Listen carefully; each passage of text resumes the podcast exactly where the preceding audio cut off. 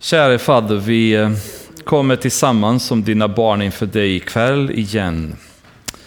Och tacka dig för möjlighet att få samlas tillsammans runt omkring ditt ord. Jag ber att du ska verkligen hjälpa oss förstå allvaret av att närma oss de skatter som du har förberett för oss. Tack Fader att du har valt att uttrycka dina tankar och lämna dem i detta ordet åt oss så att vi kan ta del av dem, vi kan lära oss hur du tänker, varför du gör som du gör, vad din plan är för oss och för mänskligheten framöver.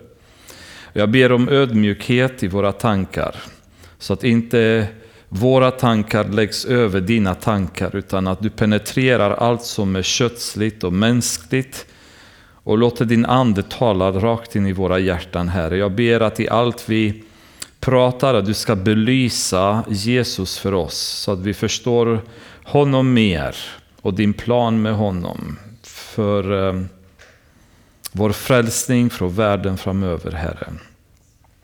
Fader, jag också vill be som oftast att det här ordet inte ska bli tomt. Och därför ber jag att ordet ska komma från dig och inte från mig. Ge resultat, Herre, och börja verka in i våra hjärtan. Skapa människor efter din vilja, Herre. Ge oss vishet och veta hur vi ska agera i de situationer vi hamnar i. Jag ber att du ska välsigna var och en som har tagit sig här ikväll. Fader, jag tackar dig för hjärtan och själar som söker dig. Jag ber för mer av dessa i våra församlingar idag. Människor som längtar efter att komma till bön, att komma till gudstjänst, att komma till gemenskap, till brödsbytelsen. I Jesu namn ber vi. Amen. Amen. Första Moseboken, kapitel 7 och 8 är min förhoppning att vi kommer hinna med ikväll. Och det är, vi slutade förra gången precis innan floden skulle börja. Ursäkta mig, vilket kapitel var det? 6 var det förra gången och ska vi försöka 7 och 8 ikväll. Och det är ju så här att för att vi ska kunna förstå floden, eller för att vi överhuvudtaget ska kunna förstå floden och varför floden behövde komma, så var det ju väldigt viktigt att vi hade kapitel 6 innan. För ibland så är folk kanske lite, jag skulle inte vilja säga nonchalanta, men lite kanske lättsinniga i hur de betraktar floden och ser det som någonting som kom för att människorna levde i synd på jorden. I vilket fall skulle jag säga så skulle vi kanske behöva ha en flod idag också, och vi hade behövt ha många floder eftersom människorna har levt i synd under så lång period i världen. Men efter kapitel 6 så tror jag att ni fick en bredare uppfattning om varför floden var så nödvändig. Eftersom i kapitel 6 då såg vi att det handlade inte bara om synden i sig. Det handlade om att sataniska varelser, eller de som heter nefilim på hebreiska då, det vill säga fallna änglarna, de har kommit ner och parat sig med människodöttrarna och skapat jättar på jorden, vilka var människor som genetiskt skilde sig från den arvsmassa som Gud hade skapat från början. Och detta i sin tur ledde till att jorden blev utomordentligt fördärvad. Så inte bara det fanns synd på jorden som på Kain och Abels tid och kanske åren därefter, utan synden exploderade efter de fallna änglarnas ankomst på jorden, eller Guds söner som de nämns där i verserna. Och det stod att jorden blev full av våld, jorden blev fördärvad, och just ordet fördärvat används flera gånger där i kapitel 6. Och alla levde i fördärv på jorden, läste vi. Så allt detta skapade en situation på jorden då allting hade blivit förstört i princip. Men bland alla dessa människor så fanns det en som heter Noa, som funnits utav Gud vara fullkomlig och rättfärdig. Och vi pratade om vad den fullkomligheten kunde inneburit. Att kanske inte bara en rättfärdighet, att han avstod synd eller levde i en rättfärdig relation med Gud, utan att han mycket väl kunde ha varit fullkomlig i den bemärkelsen genetiskt. Att hans linje hade inte förorenats av de fallna änglarna. Därmed genom honom kunde man spara tråden eller röda linjen som skulle leda sen till Jesu ankomst. Och försöket att förstöra möjligheterna för Jesus att komma ser vi multipla gånger genom Gamla testamentet och även Nya testamentet med Herodes försök att döda alla små barn och så vidare. Så Satan visste från Första Moseboken 3:15 vad som komma skulle, och sen dess så har han på olika sätt försökt detta. Och så länge vi förstår det här så kommer det bli lättare och lättare sen för oss att förstå framöver händelser som sker i Första Moseboken. Men om vi någon gång går in i Andra Moseboken eller Tredje Moseboken och kriget mot amorierna och kananierna och så vidare, så förstår vi varför Gud var så noga med att de här nationerna skulle tillintetgöras totalt. Kvinnor, barn, män, rubbet. Och det är det som många idag tänker att oj, vad blodtörstig Gud verkar ha varit i Gamla testamentet. Men då förstår vi varför. Det fanns en fara med att de här nationerna hade blivit också förorenade av de här andliga varelserna. Helt enkelt, det var ett hot för den frälsning som Gud hade planerat för mänskligheten, och till varje pris så skulle de tillintetgöras. Därför judarna och israeliterna inte fick beblanda sig med nationerna runt omkring då, för att preservera dem som ren nation. Och de fick lagar och krav som ingen annan fick just på grund av detta. Men på grund av kapitel 6 så blir det lättare nu för oss att förstå kapitel 7 och 8. Och den förstörelse, totala kataklysmen som drabbar jorden som resultat av just kapitel 6. Och ungefär för cirka 120 år sedan så gav Gud Noa en befallning att börja bygga en ark. Och under den här perioden så har Noa arbetat till att bygga upp arken. Och det leder oss in till vers 1 i kapitel 7. Herren sade till Noa, gå in i arken med hela din familj. Dig har jag nämligen funnit rättfärdig inför mig i detta släkte. Och återigen, i detta släktet, ordet är också samma som genealogi. Då. Så inte bara att amen, i klanen Noa, utan i den linje som du har befunnit dig i så har jag funnit dig rättfärdig. Och under de här 120 åren så har Noa inte bara arbetat till att bygga arken, utan i Andra Petrusbrevet kapitel 2 vers 5 så beskrivs Noa som rättvisans förkunnare. Med andra ord har han inte bara ägnat sig åt att bygga arken, utan att han har förkunnat Guds rättvisa för människorna. Och det ger oss ett perspektiv kring hans person och hans aktivitet. Faktum är att Noa, här beskrivs i vers 1 han som rättfärdig utav Gud igen. Och Hesekiel i kapitel 14 beskriver Noa, Daniel och Joel som tre rättfärdiga människor som han pratar om när han jämför dem med det förfall som fanns i Juda på den tiden. Och så Noa var verkligen en människa som levde ett rättfärdigt liv. Och under den här perioden så har han propagerat eller predikat förmodligen budskapet till människorna runt omkring. Men utan resultat. Och visst är det intressant hur många fall det finns i Bibeln av människor som verkar predika utan resultat. Ni kommer ihåg Jeremia när vi gick igenom, som i 40 år har han talat till döda stenar, alltså ingen som har lyssnat, ingen som har omvänt sig som resultat av hans predikan. Och när Stefanus tilltalar judarna innan de stenade honom till döds, så pratar han just om hur profeterna har talat och de har inte velat lyssna.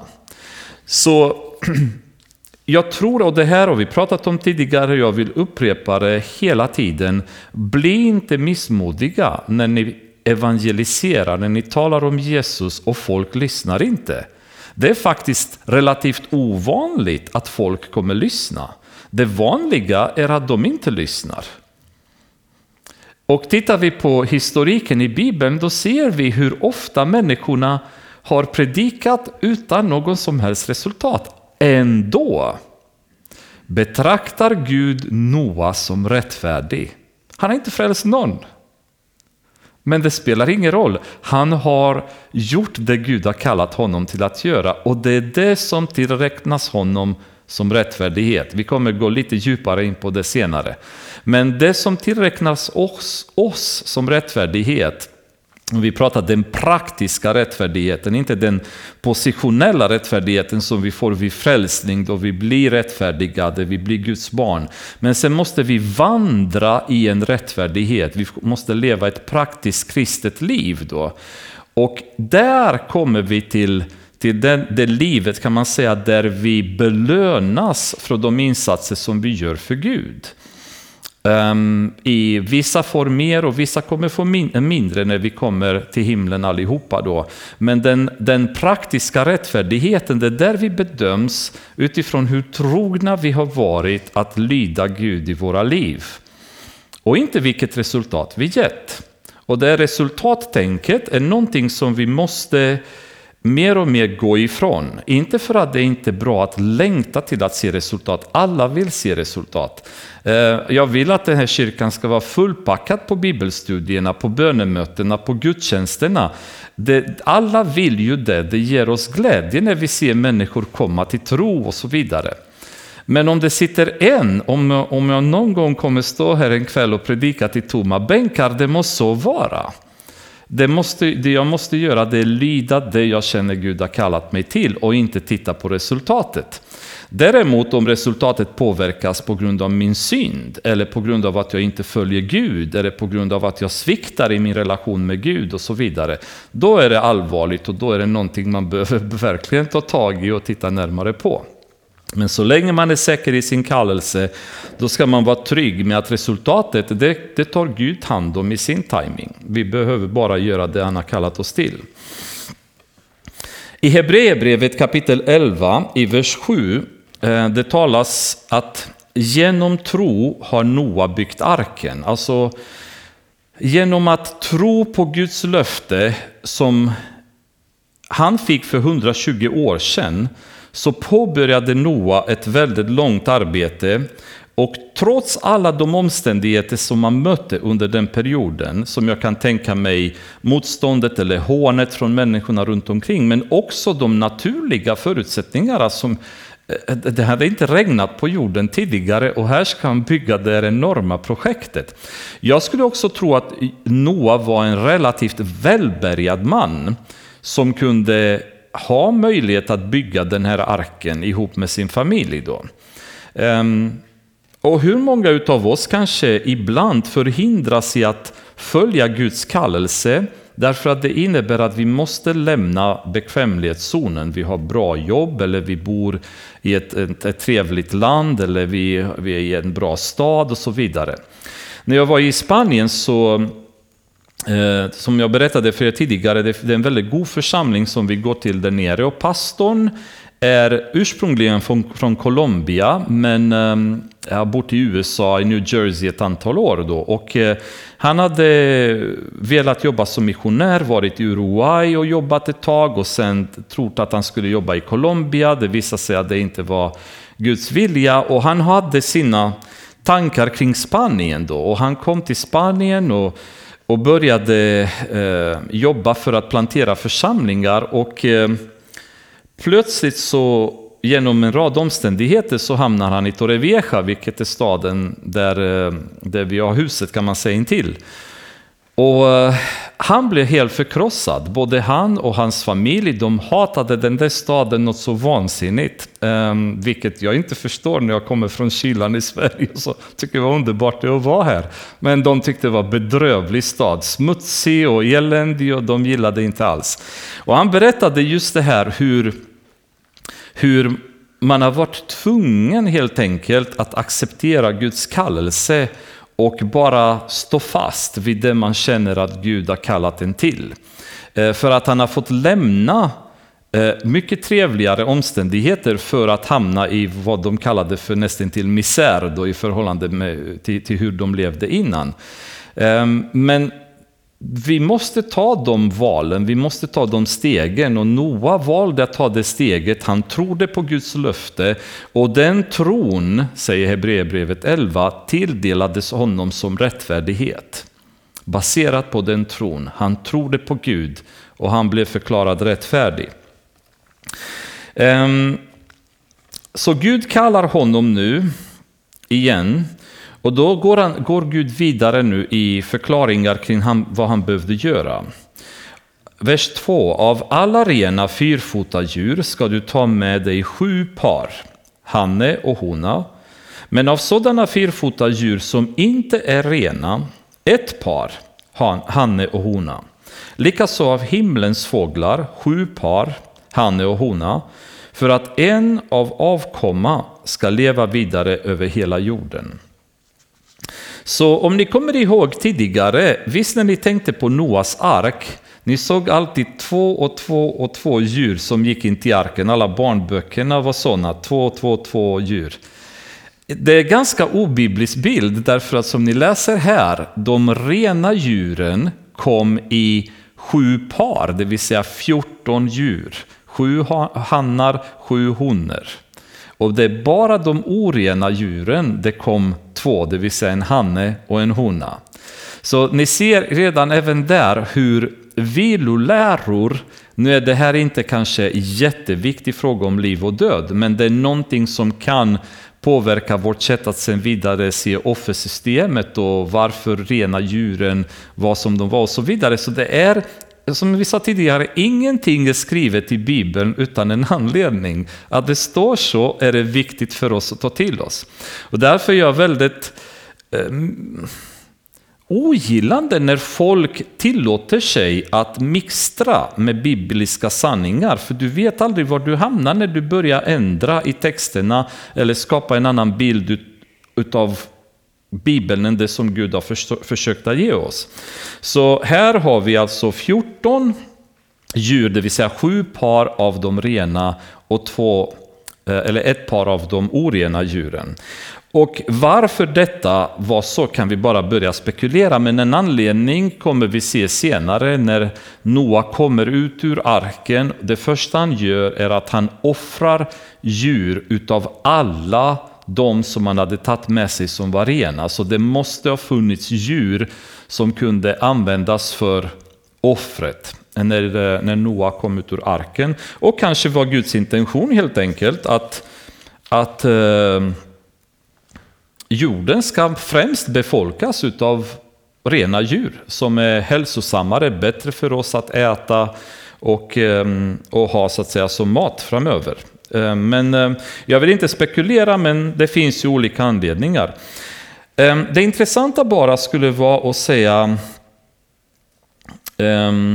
om vi tittar vidare och läser vers 4. Om 7 dagar ska jag låta det regna på jorden, i 40 dagar och 40 nätter, och jag ska utplåna från jorden alla varelser som jag har gjort.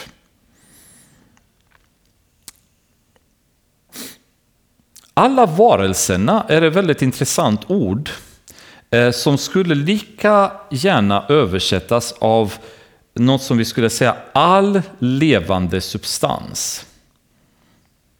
Vilket förändrar lite grann vårt sätt att se på floden, eller hur? För vi tänker att alla djur, alla människor, alla fåglar dog. Men inte bara. All vegetation på jorden tillintetgjordes i floden. Vilket förändrar lite grann bilden återigen från barnböckerna, när ni ser bilderna med Noa som kom ut ur arken och sätter sig bland palmträden och så offrar han. Det fanns inga mer träd på jorden, det fanns ingen mer vegetation på jorden. Allting var tillintetgjort utav floden. Så det var en ordentlig kataklysm som jorden fick uppleva. Så all levande substans skulle Gud tillintetgöra utav det som var landbaserat. Så hela tiden är bra att veta att det handlade inte om havsdjuren, det handlade om landbaserade varelserna som fåglarna, vegetationen och övriga djuren då, kräldjur och resten. Och Noa gjorde i allt som Herren hade befallt honom. Noa var 600 år när floden kom med sitt vatten över jorden. Han gick in i arken med sina söner och sin hustru och sina sonhustrur undan flodens vatten. Av både rena och orena fyrfota djur, av fåglar och av allt som krälar på marken gick två och två, hanne och hona, in till Noa i arken så som Gud hade befallt Noa. Så det som hände är att nu så att säga helt enkelt vallar Gud djuren in till arken. Och här kan vi också spekulera, hur visste djuren hur de skulle komma? Och det vet vi inte. Vi vet bara att de har gjort det. Men en sak vet vi, det är att jorden hade en konstant temperatur. Så årstiderna och väderförhållandena som vi har på jorden idag fanns inte då. Så det är mycket möjligt att oavsett var man befann sig på jorden hade man samma djur som levde där. Eftersom det fanns inte atmosfäriska differenserna som vi har idag. En förklaring. Vi vet ju idag att väldigt många fåglar och djur, de har en slags inbyggt migrationssystem så att säga i sina gener, där de vet var de ska flyga, när de ska flyga, var vattnet befinner sig, hur de ska ta sig till vattnet, fast de finns i områden som de inte känner till. Det finns någonting i djuren som Gud förmodligen har lagt från skapelsen som ska guida dem, som ska styra dem, och det är mycket möjligt att det är han som styr dem dit han vill. Återigen, om vi förstår Första Moseboken kapitel 1, vers 1, 2, 3, 4 och så vidare, då är det inte svårt att tro att Gud har fått djuren att gå till arken. Har han kunnat skapa allt det här själv, då kan han guida djuren dit också. Så det finns jättemånga, jag läste flera olika såna här uppslag om spekulationer och hur de kunde ha guidat sig. Och så bara, jag tycker det är helt ointressant egentligen. Gud kan, sen vilka metoder han använder för mig är mindre relevant, speciellt när inte Bibeln betonar det mer eller går mer på djupet i det. Så jag tror inte vi ska hänga så mycket kring det ämnet. Det är då Noa var 600 år. På 17:e dagen i andra månaden bröt alla det stora djupets källor fram. Himlens fönster öppnades och det regnade över jorden i 40 dagar och 40 nätter. Så här ser vi att det som händer, återigen, vi tänker på floden, att det började regna. Och vi pratade om i Första Moseboken, första kapitlet, om att det kanske fanns ett valv över jorden som var, som på något sätt innehöll massa vattendroppar då, som det var vattnet överst och vattnet underst då, som det beskrevs i skapelseberättelsen. Och det valvet troligen nu kollapsar helt enkelt över jorden. Allt det vattnet som fanns i atmosfären, den börjar liksom falla över jorden. Men det intressanta är också det är att inte bara vattnet uppifrån, utan källorna, det stora djupets källor, började spruta vatten. Och här är ju väldigt intressant, för tänker man lite grann på de floder som kom i början, som beskrevs, de 4 floderna i början av Första Moseboken.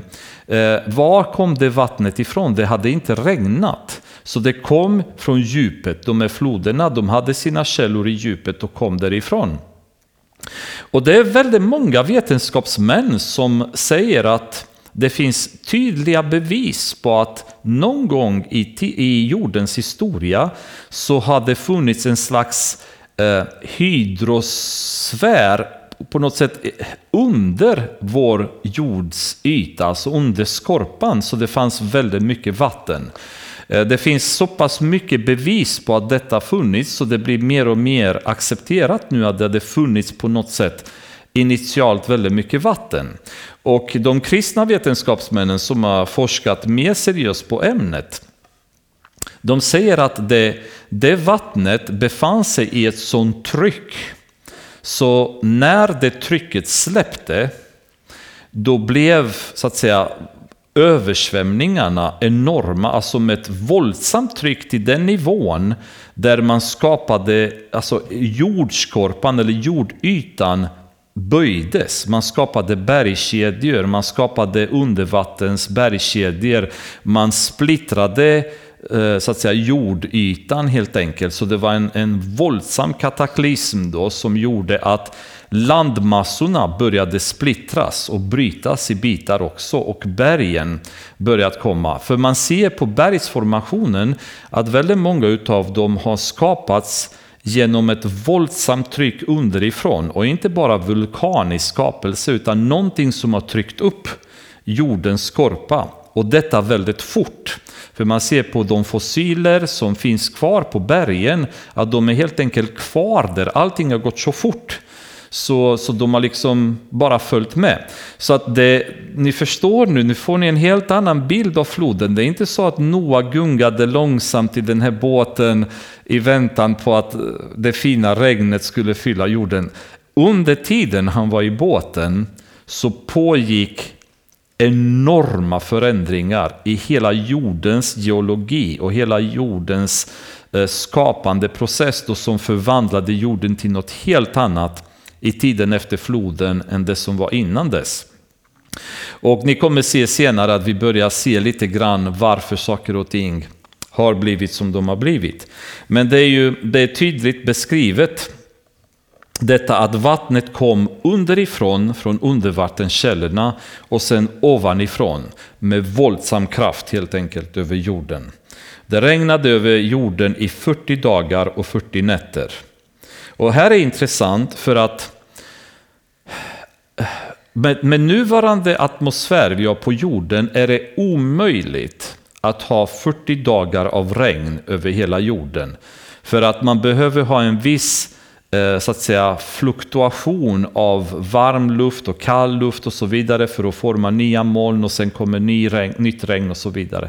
Så det innebär att det här valvet som fanns över jorden innehöll extremt mycket vatten som nu plötsligt bara föll rakt över jorden, och detta i 40 dagar. Så det var mycket, väldigt, väldigt mycket vatten. Just den dagen gick Noa in i arken tillsammans med sina söner, Sem, Ham och Jafet, sin hustru och sina 3 sonhustrur. De hade med sig alla djur efter deras slag, vilda djur och boskapsdjur, kräldjur som rör sig på jorden och fåglar, alla flygande varelser. De gick in till Noa i arken, 2 och 2, av allt levande, det som hade livsande i sig. De som gick in var hane och hona av allt levande, så som Gud hade befallt Noa. Och Herren stängde igen om honom. Herren stängde igen om honom. I 120 år hade Noa predikat för människorna på jorden. I 120 år hade han gjort försök att påverka dem till något gott. Men uppenbarligen var deras svar nej. De var inte intresserade, de ville inte vara med. Och när Noa och hans familj gick in i arken, det var inte de som stängde dörren. Då det kanske funnits en frestelse att öppna dörren när folk desperat hade bankat på det. Utan Gud stängde dörren till arken. Det är slut. Och jag vet inte om ni kan föreställa er detta. För att när vi faller i vår relation med Gud, vi vet ju hur tålmodig Gud är med oss. Vi vet att om jag inte kommer till Gud idag, då kan jag göra det imorgon, då kan jag göra det kanske nästa vecka. Vi vet att Gud väntar på oss. Och vi har den här känslan av att visst, jag har misslyckats, jag har fallit, men jag kan alltid gå tillbaka till Gud och be om förlåtelse, och så blir jag förlåten. Och människorna där ute har den här inställningen också, att jag behöver inte nödvändigtvis ta ställning till min relation med Gud idag, utan jag kan göra det senare. Nu befinner jag mig i en tuff situation i livet. Jag känner att det här är frågor som jag inte kan ta tag i. Kanske när jag närmar mig döden, när jag blir gammal, när jag sitter på dödsbädden, när jag hamnar i ett annat läge, då kanske skulle jag kunna ta tag i detta. Och vi är till och med ofta som mot de vi pratar med eller evangeliserar. Vi säger många gånger till dem att men det är liksom, jag menar inte att du ska stressa i det beslutet, utan du får fundera på det och gå och sök Gud när du känner liksom att du kan gå in i ditt rum hemma och så vidare. Men hur vet vi hur långt Guds tålamod är? Hur vet vi det? Det är liksom i det här fallet, så plötsligt tar det slut och det går inte att tänka hur det blir den dagen när Gud säger återigen att det är slut för mänskligheten. Och du kan inte ångra dina synder längre. Du kan inte gå till Gud längre och säga snälla förlåt mig. Kom ihåg mig när du kommer in i paradiset som tjuven har gjort på korset. Det kommer vara omöjligt. Det måste vara en fruktansvärd känsla att veta att Gud har stängt dörren. Det finns ingen möjlighet för mig att uppleva räddning, för att Gud har bestämt att det är över. Hur mycket jag än vill, hur mycket jag än menar att jag skulle kunna ångra mina synder, det är för sent. Jag har fått alla mina chanser som jag behövt få på vägen, och jag har sagt nej, och nu är dörren stängd. Det är också som är intressant också, och kan ni föreställa er åtminstone 120 år, det kanske har varit många hundratals år när Noa har resonerat med dem, men åtminstone under 120 år kan vi föreställa oss att han har gjort det. Ni förstår alla teologiska diskussioner som de kan ha haft. Varför tror du som du tror? Men jag tror inte så här, jag har mina tankar, och sitta och debattera kring olika saker och ha tvister och frågor. Punkt. Alla de där diskussionerna är över. Du kan inte fortsätta att diskutera. Du kan inte fortsätta att resonera. Du kan inte fortsätta att påverka någonting. Alla diskussionerna är över. Alla åsiktsskillnader, alla meningsskiljaktigheter du någonsin har haft med Noa, det är över. Du kan inte ändra dig längre. Dessutom så pratar Jesus om hur det var på Noas tid, hur folk drack och gifte sig och de hade roligt och så vidare. Så det fanns också en atmosfär av att det hände ingenting, vi har det så bra. Och så plötsligt mitt i detta, mitt i ett bröllop, mitt i en fest, mitt i precis det du gör, så är det slut. Gud stänger dörren och polletten faller, men det faller för sent. Och Jesus pratar om detta, hur viktigt det är att vi är vakna, därför att när han kommer inte när alla räknar med att han ska komma, utan han kommer att komma som en tjuv på natten. Och så många människor kommer bli chockade när det händer. Vad många som kommer bli chockade. Om vi öppnar i Andra Korintierbrevet kapitel 6. Det är en väldigt tydlig beskrivning av detta och hur viktigt det är att man tar ta ställning till Gud, till Jesus nu. Vers 1 och 2, Andra Korintierbrevet. Som Guds medarbetare uppmanar vi er också att ta emot Guds nåd så att den blir till nytta. Han säger ju, jag bönhör dig i nådens tid. Jag hjälper dig på frälsningens dag. Nu är den rätta tiden. Nu är frälsningens dag. Så Gud bönhör oss. Han vill så gärna att vi svarar. Och det är nu. Och då tänker jag många gånger även för oss som kristna. Att när vi känner att Gud vill ändra saker i våra liv, vill ta tag i synder som vi tillåter oss själva att leva i, att vi behöver göra det nu. Att vi inte väntar till imorgon, till nästa vecka, till om flera veckor när vi känner för det, utan ta tag i det nu. Annars vet vi inte vad vi riskerar. Vi vet inte när Guds tålamod tar slut. Och det är inte så att vi kommer förlora vår frälsning för vi har gått i en synd lite för länge. Men vi kan drabbas av konsekvenserna av vår synd. David var mannen efter Guds hjärta, men hans barn dog som resultat av hans synd. Han blev förlåten av Gud. Han blev återupprättad av Gud. Men svärdet lämnade aldrig Davids familj. Som resultat av den synd han har begått med Batsheba, och barnet dog. Så syndens konsekvens drabbar oss. Så när Gud säger sluta, då måste vi sluta nu. Det är ingen idé att förhala och fördröja, för det leder inte till något gott. Så det är ju väldigt intressant att få den här känslan av vad det innebär när Gud stänger en dörr. Det är ingen som kan öppna det. Men vi är vana vid att Jesus är god. Han älskar oss. Han hjälper oss. Han är vår advokat hos Gud. Och han är alltid där för oss. Och det är så. Men det finns tillfällen där Gud säger nog är nog. Nog är nog. Och vi ska inte fresta honom. Vi ska inte pusha Gud till att se hur långt är hans tålamod. Utan när han möter oss. I den situation vi befinner oss och vi är utan så att säga hans tillåtelse, så måste vi vända omgående för vår bästa då. Det är också intressant att det fanns bara en ark. Det var inte så att vem som helst kunde bygga sig också en ark och sticka därifrån när de hade lust. Gud har sagt till Noa, bygg en ark. Och i den arken, alla som skulle räddas skulle finnas i den arken.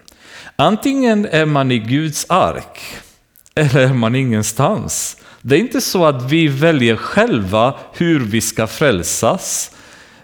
Vi väljer själva vilken väg vi vill gå. Utan antingen är man i Guds ark eller så är man ingenstans. Det finns inga andra alternativ, och ju mer vi läser i evangeliet så läser vi just om de här väldigt radikala påståendena som världen där ute anser att Bibeln gör. Där Jesus säger, jag är vägen, sanningen och livet. Ingen kommer till Fader utom genom mig. Vad säger folk där ute? Vad hemskt. Menar du att Buda skulle vara problem, eller Vishna eller afrikanska gudar eller vem som helst? Varför ska det vara något problem med det? Det är goda människor och de är snälla precis som vi. Jesus säger nej. Antingen kommer man genom mig eller så kommer man inte. Och tyvärr, det är inte bara världen där ute som säger det. Men inom kristenhet numera så kryper det mer och mer den här inställningen om att Jesus är inte nödvändigtvis enda vägen till Gud. Inte minst vår förra ärkebiskop som hävdade detta. Att det finns ju andra sätt. Vi ska inte vara så trångsynta. Utan vi måste förstå att det finns så många andra sätt som man kan komma till Gud. Det är egentligen hjärtat Gud tittar på. Och är du en god människa som tror på en sten någonstans i Amazonas, ja men Gud kommer ändå acceptera det. Så antingen har Jesus ljugit eller är de här versen fullständigt fel översatta, vilket skulle inte förvåna mig att en del forskare skulle säga att egentligen Jesus inte riktigt säger att jag är vägen, utan versen kan betyda på grekiska att jag är en väg om man tittar från olika vinklar och så vidare. Ju mer jag lyssnar på sådana predikanter, desto mer mörkrädd blir jag hur de tar någonting som är solklart i Bibeln och de böjer och de vrider och så kommer de fram till ett motsatt resultat. Och i min värld så står det så tydligt: jag är vägen, sanningen och livet. Ingen kommer till Fadern utom genom mig. Så hur kan man vara kristen och tro på något annat? Få för sig att det finns andra vägar till Gud än just genom Jesus. Att det finns flera arker som vi kan rädda oss i än den ark som Gud har sagt till Noa du ska bygga. Det är omöjligt. Det finns bara en väg. I Apostlagärningarna kapitel 4, vers 11 och 12. Vi är tillbaka i kapitel 4 om ni kommer ihåg. Vi var där och snuddade lite i morse också. Kapitel 4, vers 11 och 12. Ni kommer ihåg att det var Petrus och Johannes som hade problem med fariseerna som vanligt igen. Men i 11 och 12 så står det så här: Jesus är stenen som ni byggnadsarbetare förkastade, men som har blivit en hörnsten.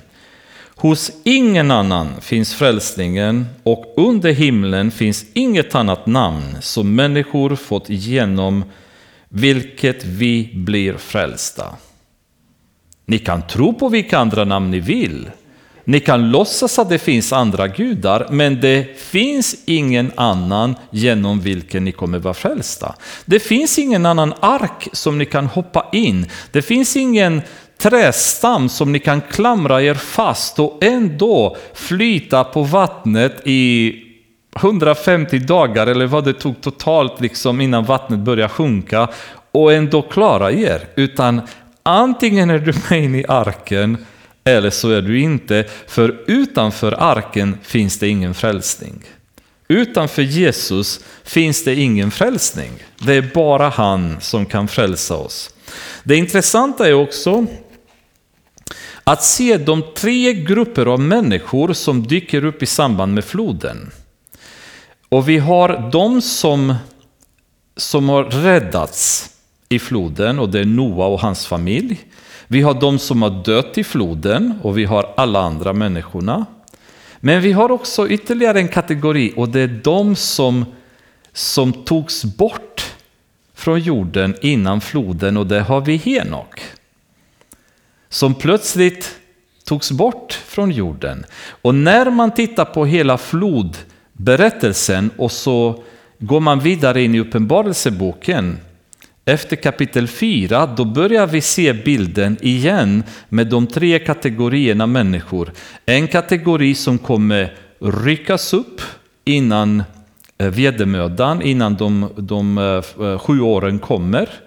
Kategorin som blir kvar genom vedermödan och klarar sig genom vedermödan. Och kategorin som kommer dö och till inte göras under den perioden.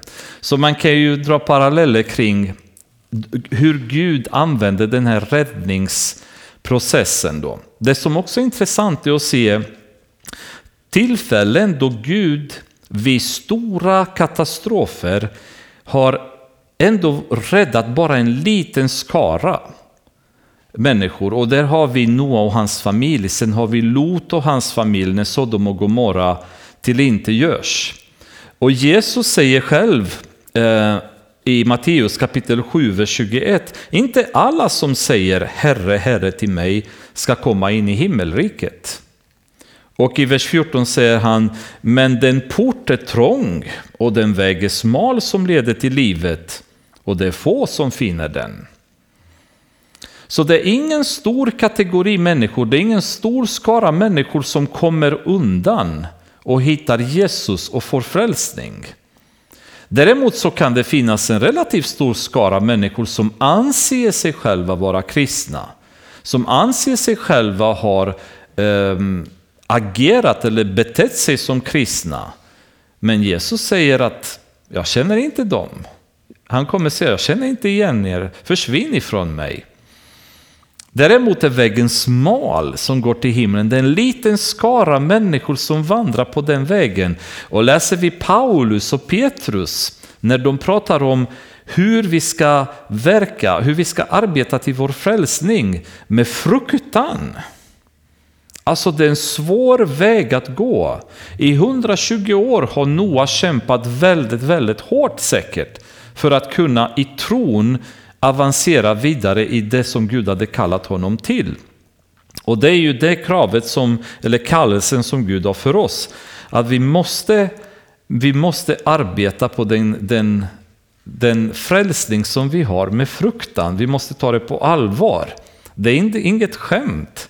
Det är svårt, säger Paulus många gånger, att gå hela vägen, att löpa hela loppet. Det är inte jättelätt. Men vi kanske gör det lite för rätt för oss många gånger. Men det bör vi bör ha i tankarna.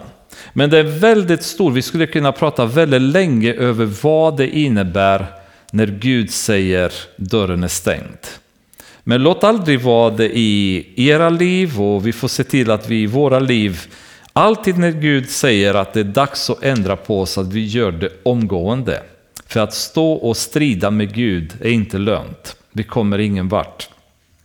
I bästa fall så hamnar vi i Jonas sits där vi måste gå igenom en massa olika prövningar för att till slut komma tillbaka dit som Gud ville att vi skulle varit från början, och vi har undvikit att flytt ifrån.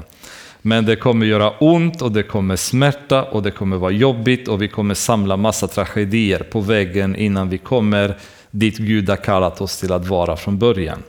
Så det är lika bra att när han kallas så svarar vi ja.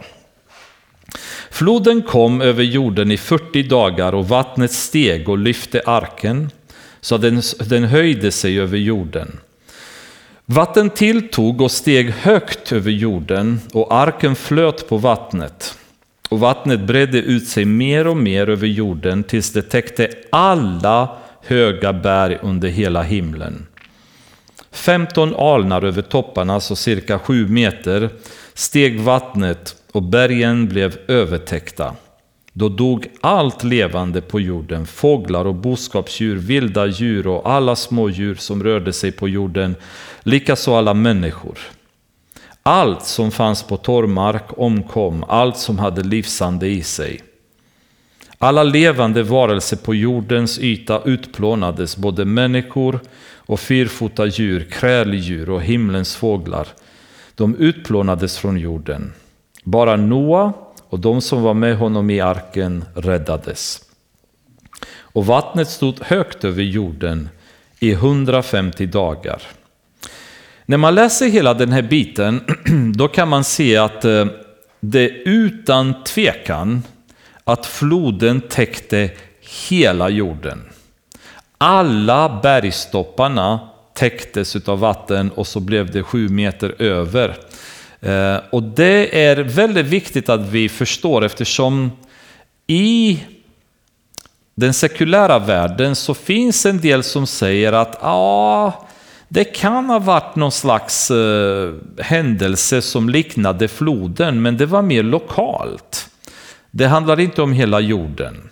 Och tyvärr är ju också här, lika så som oftast, de här människorna verkar alltid finnas, kristna som försöker att få Bibeln att anpassa sig till vetenskapen, som också går och försöker att bevisa att floden var egentligen inte över hela jorden, utan det måste ha varit runt Mesopotamien eller i de trakterna och inte utbrett över hela jorden. Men när man läser beskrivningen av det så är det utan tvekan att det har varit överallt. Alla bergen täcktes med vatten överallt på jorden. Och inte bara det, men tittar man i massa olika världsreligioner och kulturer, jättemånga har berättelser om någonting som liknar floden. Om vi pratar babylonierna eller asiater eller även i Afrika, i Sydamerika och så vidare. Det finns berättelser om en flod. Sen finns det olika former i vilket det berättas och de kanske lägger till sina egna trosuppfattningar och så. Men det finns en överenskommelse att oavsett vad folk har befunnit sig i världen så finns det i deras skrifter, i deras religion, en tro på att en gång i tiden har världen drabbats av en sån kataklysm. Så läser man de här verserna så tycker jag det råder ingen tvekan om att det var en flod som täckte hela världen. Men återigen, det finns de bibelvetenskapsmännen som tycker om att ta verser som är tydliga och böja dem tills de blir otydliga för att tillfredsställa vetenskapen där ute eller tillfredsställa världen där ute, så de inte tycker att vi är konstiga eller att vi har en märklig tro. Men vattnet stod över jorden i 150 dagar. Men Gud tänkte på Noa och på alla vilda djur och alla boskapsdjur som var med honom i arken, och han lät en vind gå fram över jorden så att vattnet sjönk undan. Djupets källor och himlens fönster stängdes, och regnet från himlen upphörde. Vattnet drog sig tillbaka från jorden mer och mer. Efter 150 dagar började det avta. Den 17:e dagen i 7:e månaden stannade arken på Araratbergen. Väldigt tydligt beskrivet när arken stannade på bergen. Tiden tillåter inte det, och ni får gärna gräva djupare själva. Men det som är oerhört spännande, det är att den 17:e dagen i den 7:e månaden, det här blir starten för en ny värld. När arken stannade, en ny början. Men det är den 17:e dagen och den 7:e månaden som Jesus återuppstod. Och det är återigen starten för mänskligheten. Och jag tycker det är så spännande återigen att när man tar reda på de här tydliga detaljerna som är lagda i Bibeln. Och jag kommer inte gå in i detalj hur man har beräknat detta, utan bara se, så får ni gärna gräva vidare själva. Att det nämns tydligt den 17:e dagen i den 7:e månaden. Och vi läser vidare utan att tänka på det. Men sen när man börjar gräva så ser man återigen Jesus. Det är honom det handlar om. Han penetrerar hela Gamla testamentet. Allt vad vi än vänder oss och läser på olika sätt pekar mot Jesus. Och det är därför när man läser Paulus Romarbrev och Hebreerbrevet, när man förklarar Gamla testamentet på ett så fantastiskt sätt så att man förstår Jesus in i Gamla testamentet. Det blir bara, vad häftigt liksom, hur Gud har tänkt allt. Och sen kommer de här människorna som säger, den här boken, det är ju skriven av människor. Det är ju liksom, hur kan vi lita på att det är sant? Ja, vad är sannolikheten liksom att det här ska bara råka hända, bara råka inträffa så här? Araratbergen, man tänker att det är ju Araratberget som finns numera då i Kaukasus. Och jag kommer inte gå in på det också. Det finns ju jättemånga som upplever att de har sett arken eller till och med hittat trä som tillhör arken och så vidare. Men det finns också en situation där Araratberget beskrivs vara öster om Sinear. Och Sinear eller Sinear tror jag heter det på svenska, det är ju en slätt som ligger i Babylonien, alltså nuvarande Irak. Och vore det så att det är öster om Sinear, då måste Araratberget ha varit mer åt Iran-hållet eller Pakistan eller Indien-hållet, däråt öster. För tittar man idag från den slätten som anses vara Sinear, så är Araratberget precis norrut och inte österut. Men jag tycker inte det är superrelevant, och troligen någon gång framöver så kommer någon hitta den här arken. Men det är min starka övertygelse att inte en enda människa kommer att komma till tro på grund av det. Alla som har ifrågasatt Noas ark och floden, de kommer bara hitta en annan grej att haka sig fast vid. Så det kan vara intressant, det kan vara roligt att hitta arken bara för att återigen bekräfta att Gud är sann. Men jag tror inte det kommer leda till frälsning för någon, lika lite som att när vi hittade att det har funnits en civilisation som heter hetiter inte har lett till att någon har blivit frälst, utan då har de börjat ifrågasätta något annat, de som ifrågasatte hetiterna innan och så vidare. De hittar alltid på något och hakar sig fast vid dem. Men det är i alla fall intressant och ha det i tankarna. Vattnet fortsatte att minska fram till den 10:e månaden. Första dagen i den månaden blev bergstopparna synliga. Efter 40 dagar öppnade Noa luckan som han hade gjort på arken och lät en korp flyga ut. Den flög fram och tillbaka tills vattnet hade torkat bort från jorden. Korpen hade uppenbarligen inte svårt att överleva eftersom det fanns ju mycket döda kroppar överallt. Så han trivdes ganska bra, tror jag, där ute när han började flyga. Men sedan lät han en duva flyga ut för att få se om vattnet hade sjunkit undan från jordens yta. Men duvan hittade ingen plats där hon kunde vila sin fot utan kom tillbaka till honom i arken eftersom vattnet täckte hela jorden. Då räckte Noa ut handen och tog in duvan till sig i arken. Sedan väntade han ytterligare 7 dagar innan han lät duvan flyga ut ur arken än en gång. Mot kvällen kom hon tillbaka till honom och se, då hade hon ett friskt olivlöv i näven. Noa förstod då att vattnet hade sjunkit undan från jorden. Men han väntade ännu 7 dagar innan han lät duvan flyga ut igen. Då kom hon inte mer tillbaka till honom. Det 601:a året på första dagen i den första månaden hade vattnet torkat bort från jorden. Då tog Noa av taket på arken och såg att jordytan hade torkat. Och den 27:e dagen i andra månaden var jorden alldeles torr. Då talade Gud till Noa och sade, gå ut ur arken med din hustru, dina söner och dina sonhustrur. Låt alla de djur, allt levande som du har hos dig, gå med dig, både fåglar och fyrfota djur och alla kräldjur som rör sig på marken, så de växer till och blir fruktsamma och förökar sig på jorden. Så gick Noa ut med sina söner, sin hustru och sina sonhustrur. Och alla fyrfota djur och kräldjur, alla fåglar och alla djur som rör sig på jorden, alla efter sina slag gick ut ur arken. Förstå vilken känsla det måste ha varit nu när de gick ut ur arken till en jord de inte kände igen längre. Alla de här kataklysmerna, alla de här geologiska fenomenen som hade inträffat under floden hade förändrat allt. Jorden såg inte ut som det gjorde innan. Och inte bara det, men jorden var mer eller mindre öde från vegetation. Och det låg kadaver och döda kroppar överallt.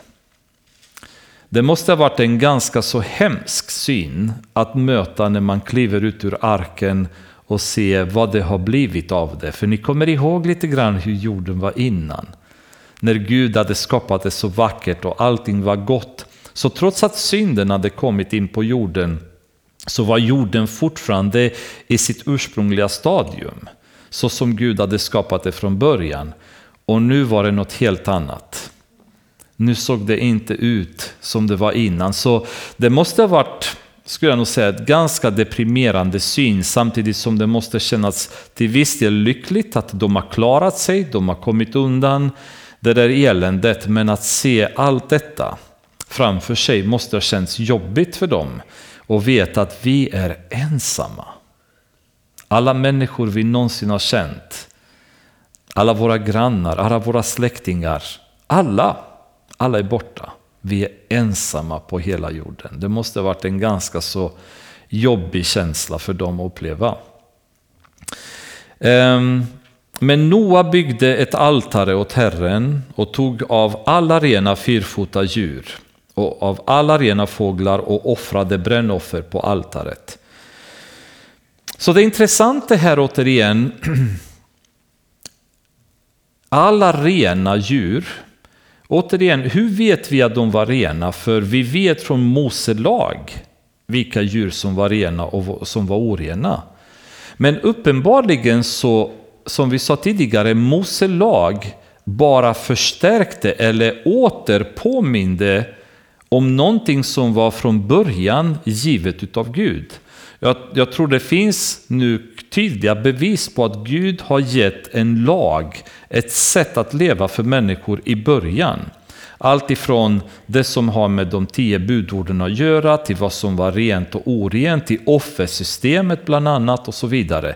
För vi har sett Kain och Abel som har offrat, nu ser vi Noa som offrar, men vad då offra vad? För offersystemet kommer med Mose, tror vi, men uppenbarligen inte, utan med Mose blir en återpåminnelse av hur saker och ting skulle göra och en strukturering som ska efterlikna det som Jesus skulle bli framöver.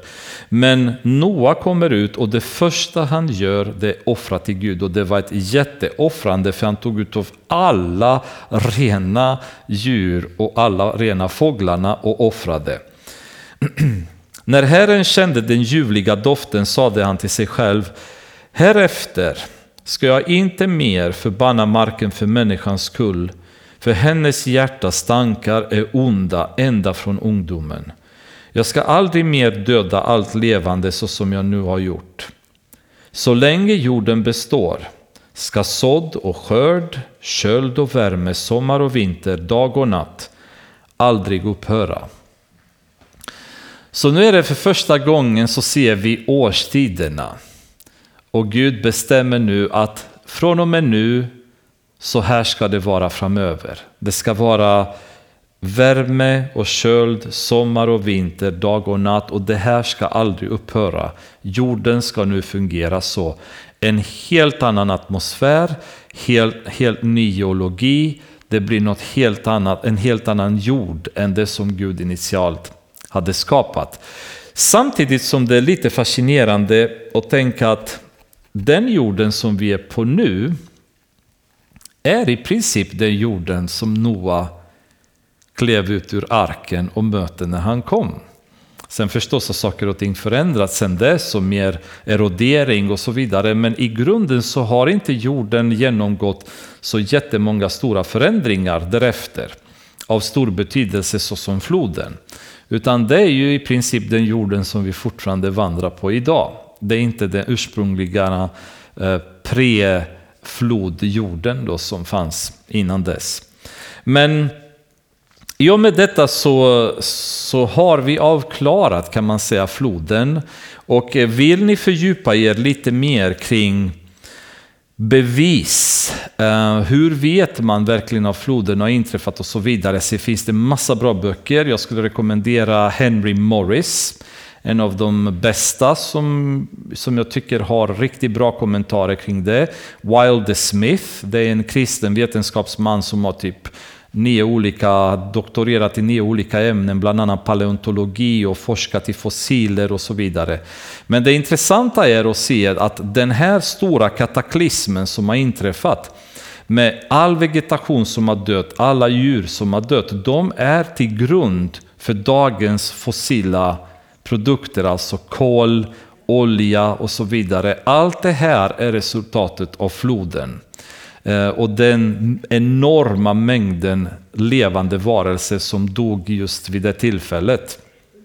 Så det är ganska spännande när man börjar gräva på djupet i vad det inneburit och hur floden har påverkat olika delar av jorden. Men vi stannar här för våran del, så får ni gärna forska vidare på egen maskin om ni vill. Fader, jag tackar dig för att du alltid är noga med att rädda undan de som är dina, Herre, ur situationer som du tar som straff för mänskligheten. Jag ber, Fader, för var och en utav oss, att när den dagen kommer, när Jesus kommer tillbaka för att ta oss hem, Fader, jag ber för var och en som sitter här ikväll och de som finns med i våra församlingar, att ingen utav dem ska bli kvar här nere, Herre. Jag ber att ingen utav oss ska någonsin hamna i den sitsen där vi säger Herre, Herre och du inte känner igen oss. Jag ber att du hjälper oss att ransaka våra hjärtan med allvar, med fruktan, Herre.